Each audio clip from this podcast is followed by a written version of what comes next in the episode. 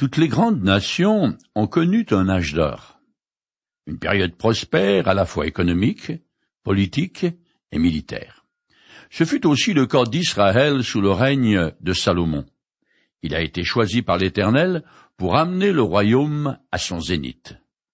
Le pays connaît alors la paix avec ses voisins, l'abondance d'un bout à l'autre de son territoire, et chaque famille peut mener une vie tranquille. Nous pourrions appeler Salomon le prince de la paix. Cependant, il faut garder à l'esprit que ce bonheur tout relatif a été gagné par David, l'homme de guerre, et à la pointe de son épée. Les hommes parlent souvent de paix, mais elle a toujours un prix qui se mesure avec du sang. Jésus a dit, Je vous laisse la paix, je vous donne ma paix, que votre cœur ne se trouble point et ne s'alarme point. Je vous ai dit ces choses afin que vous ayez la paix en moi. Jean chapitre 14 verset 27 et chapitre 16 verset 33. Jésus a pu dire ces paroles à ses disciples parce qu'il allait s'offrir en sacrifice pour le péché du monde. C'est seulement par son sang que la paix entre Dieu et l'homme a été possible. Je finis le chapitre 4 du premier livre des rois. La population de Juda et d'Israël était alors aussi nombreuse que les grains de sable au bord de la mer. Ils avaient à manger et à boire, et ils étaient dans la joie. Un roi chapitre 4 verset 20. L'auteur fait ici une observation générale sur l'état d'Israël à cette époque. Au lieu d'être diminué et appauvri par le train de vie luxueux de la cour de Salomon, le peuple devient de plus en plus nombreux et vit dans le bien-être et dans la joie. Après les troubles de la période des juges et les guerres interminables menées par David, la majeure partie du règne de Salomon est caractérisée par un climat de sécurité qui favorise la prospérité économique. La population aussi nombreuse que les grains de sable au bord de la mer est une allusion à la promesse que l'Éternel a faite à Abraham dans Genèse chapitre 22 et verset 17. Nous arrivons au chapitre 5 que je commence à lire. Salomon dominait sur tous les petits royaumes qui s'étendaient de l'Euphrate jusqu'au pays des Philistins et jusqu'à la frontière de l'Égypte.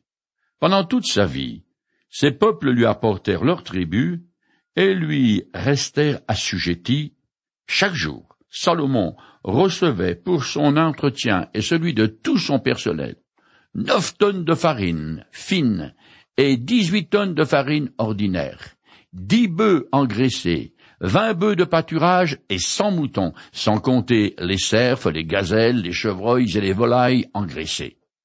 Il exerçait sa domination sur tout le pays situé au sud-ouest de l'Euphrate, sur tous les rois de ces contrées, et la paix régnait avec tous les pays alentours. Pendant toute sa vie, les habitants du territoire de Juda et d'Israël vivaient en toute sécurité, chacun sous sa vigne et sous son figuier.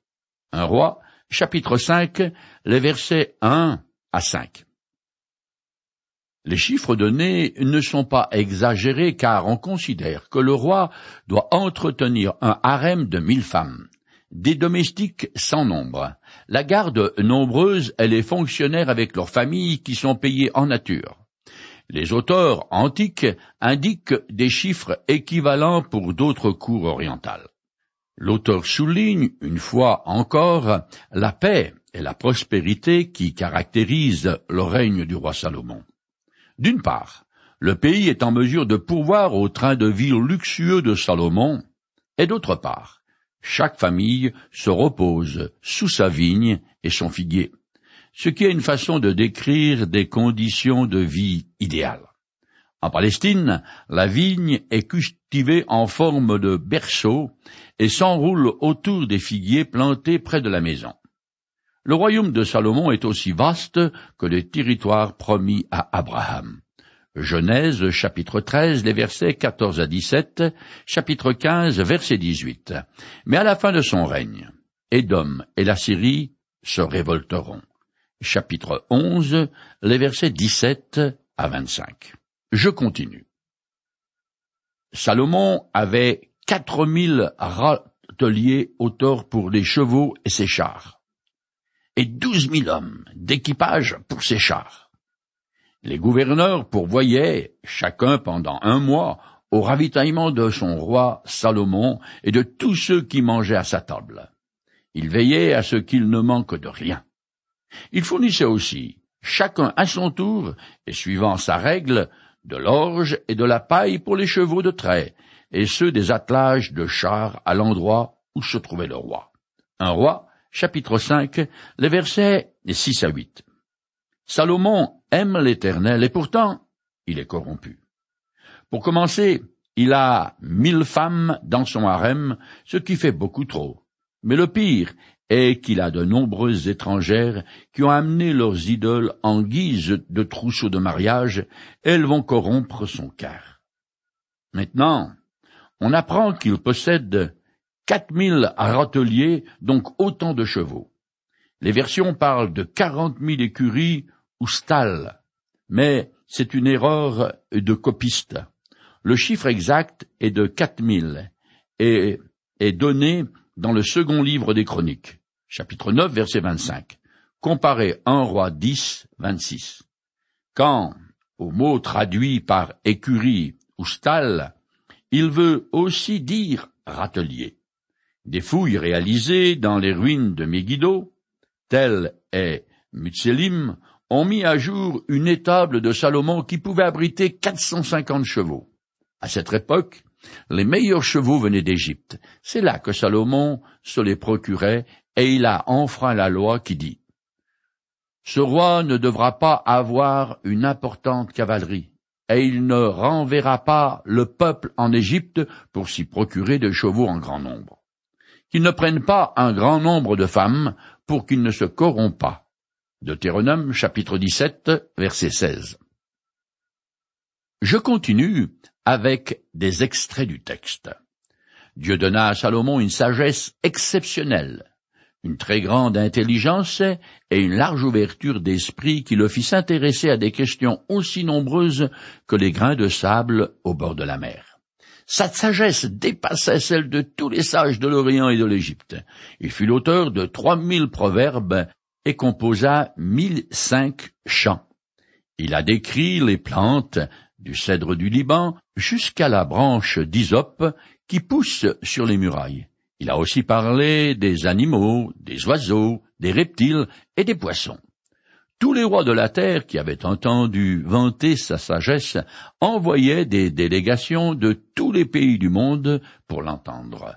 Un roi, chapitre 5, les versets 9 à 14. Le mot pour proverbe veut dire sentence.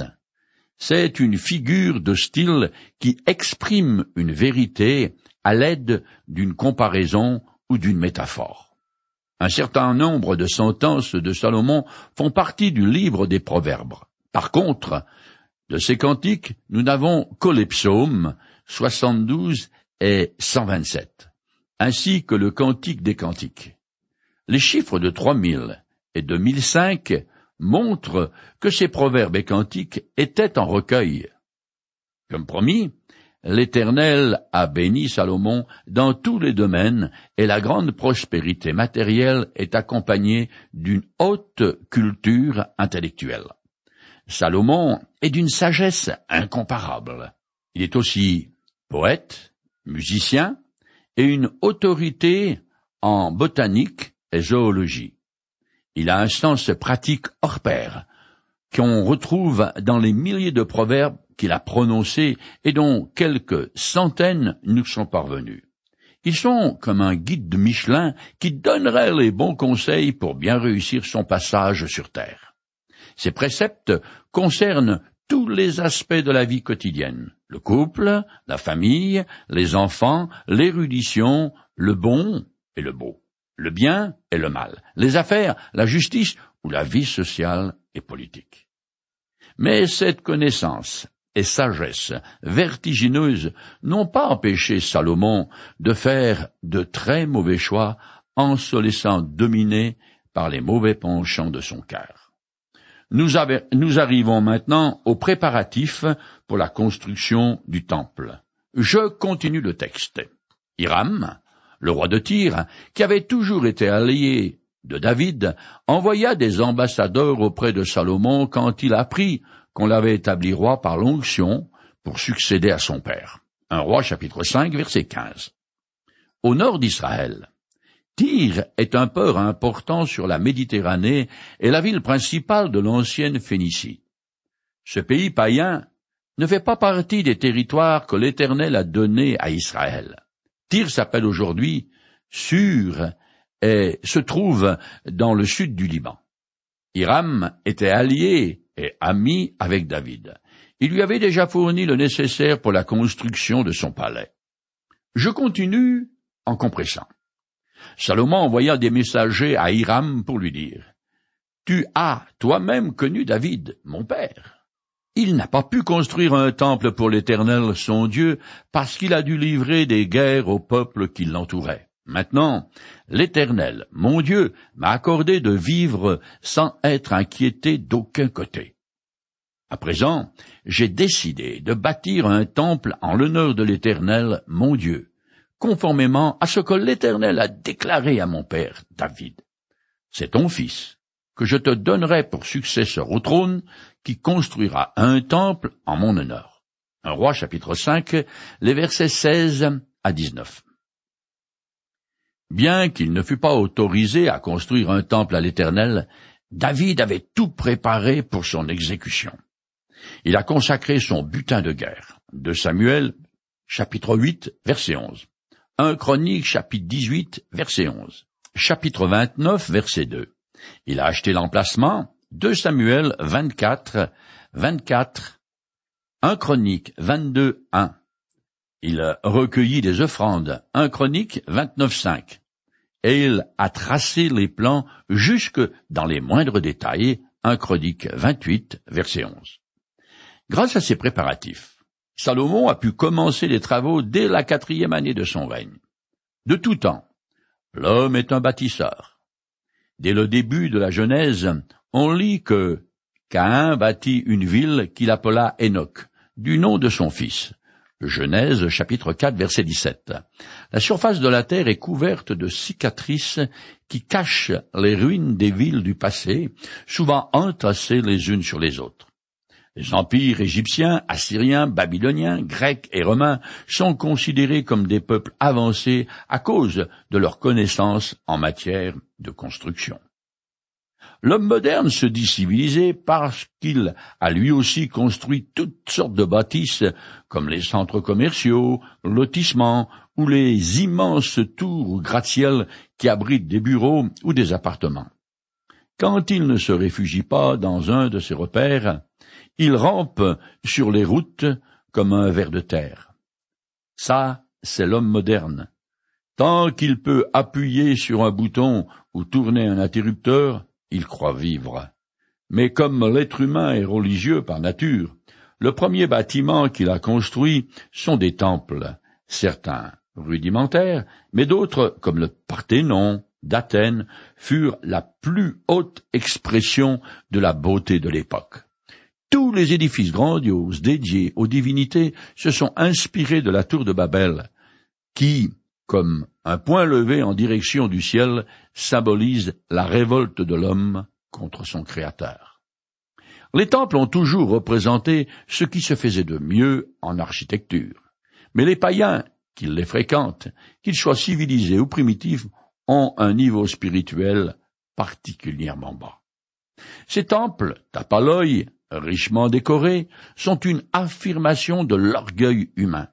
Qu'il s'agisse de ceux construits le long du Nil, ceux d'Assur, le dieu suprême des Assyriens, de Marbuk, la divinité principale des Babyloniens, ceux des Aztèques du Mexique, ou encore ces tours à étages qu'on appelle ziggurat, éparpillées dans les vallées des fleuves Tibre et Euphrate. Tous les peuples de la terre ont construit des bâtiments dédiés à leur dieu.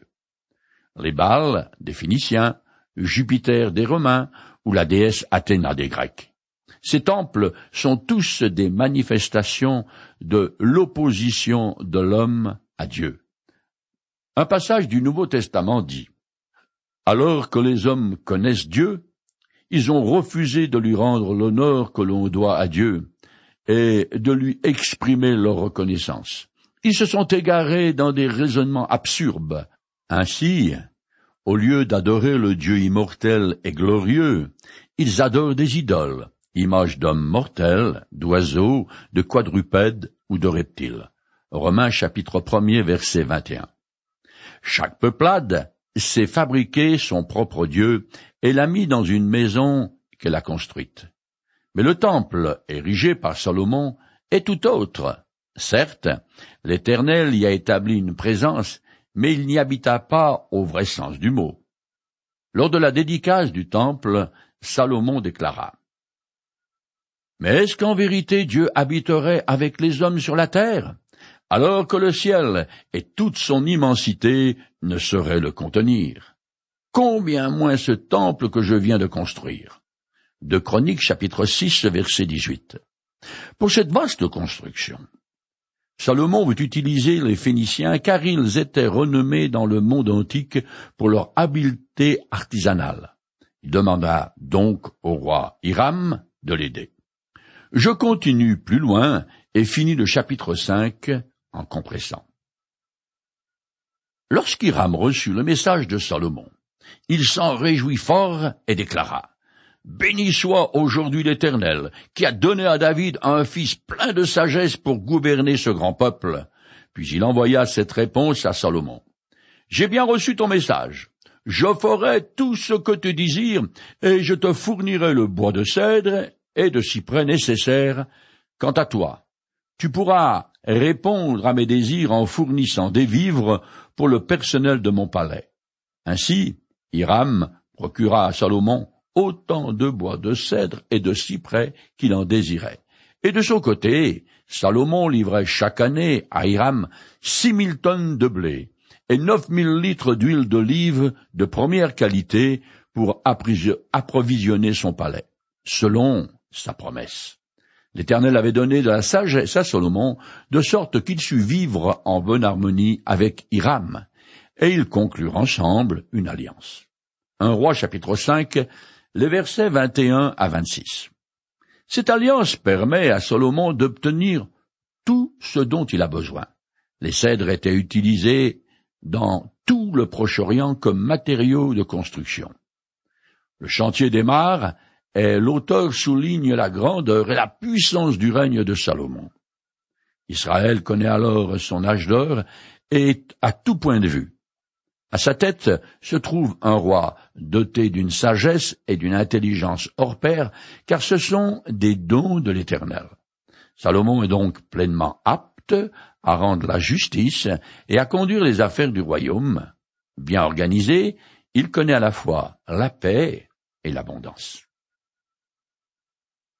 Nous voici arrivés au chapitre 6 qui décrit la construction du temple. Je commence à lire. Le roi Salomon commença la construction du temple en l'honneur de l'Éternel quatre cent quatre-vingts ans après la sortie des Israélites d'Égypte, soit la quatrième année de son règne sur Israël, au deuxième mois, le mois de Ziv. Un roi, chapitre 6, verset 1. Cette construction est un événement historique de premier ordre car dans l'ancien monde, couvert d'une multitude de temples, il est le seul consacré au vrai Dieu. Ce but n'est pas d'abriter une congrégation ou d'offrir une chapelle privée au roi, mais doit servir de maison à l'arche de l'alliance et symboliser la présence de l'Éternel. Comme Salomon a régné de 971 à 931 avant Jésus-Christ, nous sommes en avril-mai de l'an 966. Curieusement, 430 ans plus tard, lorsqu'aura lieu la reconstruction du temple de Salomon, elle débutera également au mois de Ziv. Je continue. L'édifice que le roi Salomon bâtit à l'Éternel avait trente mètres de long dix mètres de large et quinze mètres de haut. Un roi, chapitre 6, verset 2. Les dimensions de ce temple ne sont pas impressionnantes. Il a été construit en suivant le modèle du tabernacle la tente du désert avec des dimensions généralement doubles. Bien que relativement modeste, il est d'une beauté inouïe, un vrai bijou. Une meule de foin est bien plus imposante qu'un diamant, mais ne saurait lui être comparée. À la différence du tabernacle, le temple comprend trois parties. Le lieu très saint, le lieu saint et un vestibule ou portique ouvert sur l'extérieur. Le luxueux lambrisage en bois de cèdre qui garnit l'intérieur de l'édifice en pierre est recouvert d'or. L'intérieur comportait deux pièces principales, le lieu très saint, ou saint des saints, et un cube de dix mètres de côté. Il renferme le coffre de l'Alliance, ainsi nommé parce qu'il contient les tablettes de pierre de l'Alliance sur lesquelles sont gravées les paroles de l'Alliance, c'est-à-dire les dix commandements. Ailleurs, il est appelé le coffre de l'Éternel, le coffre de Dieu ou le coffre de l'acte de l'Alliance. Il est fermé d'un couvercle qui s'appelle le propiatoire. Deux statues, qui représentent des chérubins, déploient leurs ailes qui euh, se rejoignent au-dessus du coffre.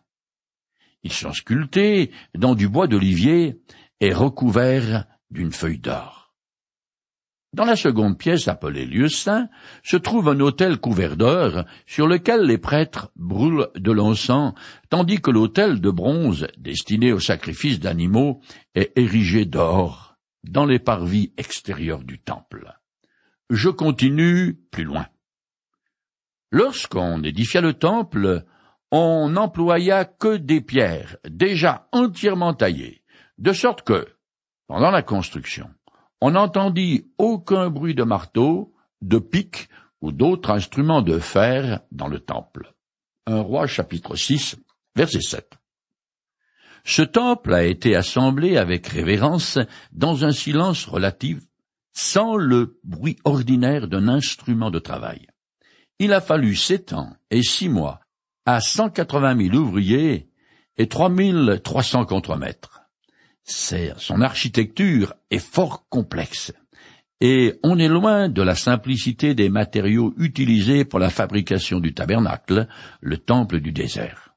Le temple de Salomon fut préfabriqué en quelque sorte, car toutes les pièces servant à sa construction étaient coupées, taillées et préparées ailleurs ce qui fait que le chantier, proprement dit, consiste à un assemblage d'éléments usinés d'avance. Aujourd'hui, il faudrait compter pas loin de dix milliards d'euros pour ériger un tel édifice. La suite du chapitre donne les détails relatifs à la construction de ce temple. Cependant, au beau milieu de cette description, on trouve les paroles suivantes. L'Éternel s'adressa à Salomon et lui dit, tu es en train de bâtir ce temple. Si tu te conduis selon mes ordonnances, si tu obéis à mes lois, si tu suis fidèlement tous mes commandements pour vivre en conformité avec eux, je réaliserai pour toi la promesse que j'ai faite à ton père David. Je viendrai habiter au milieu des Israélites, et je n'abandonnerai pas mon peuple Israël. Un roi chapitre 6, les versets 11 à 13. Malheureusement, Salomon fut infidèle à l'Éternel, et le temple fut détruit par les Babyloniens. Il fut reconstruit puis détruit à nouveau. Au temps de Jésus-Christ, il avait été reconstruit par le roi Hérode, mais les Romains le rasèrent à l'an 70. Et aujourd'hui, c'est la mosquée d'Omar qui se trouve à sa place. Jésus a aussi parlé d'un temple quand il a dit Démolissez ce temple, et en trois jours je les relèverai. Mais en parlant du temple, Jésus faisait allusion à son propre corps. Plus tard, lorsque Jésus fut ressuscité, ses disciples se souvinrent qu'il avait dit cela. Jean, chapitre 2, les versets 19 à 22. La construction d'un temple, c'est bien. Mais la résurrection du corps l'espérance des croyants est mon espérance. C'est infiniment mieux.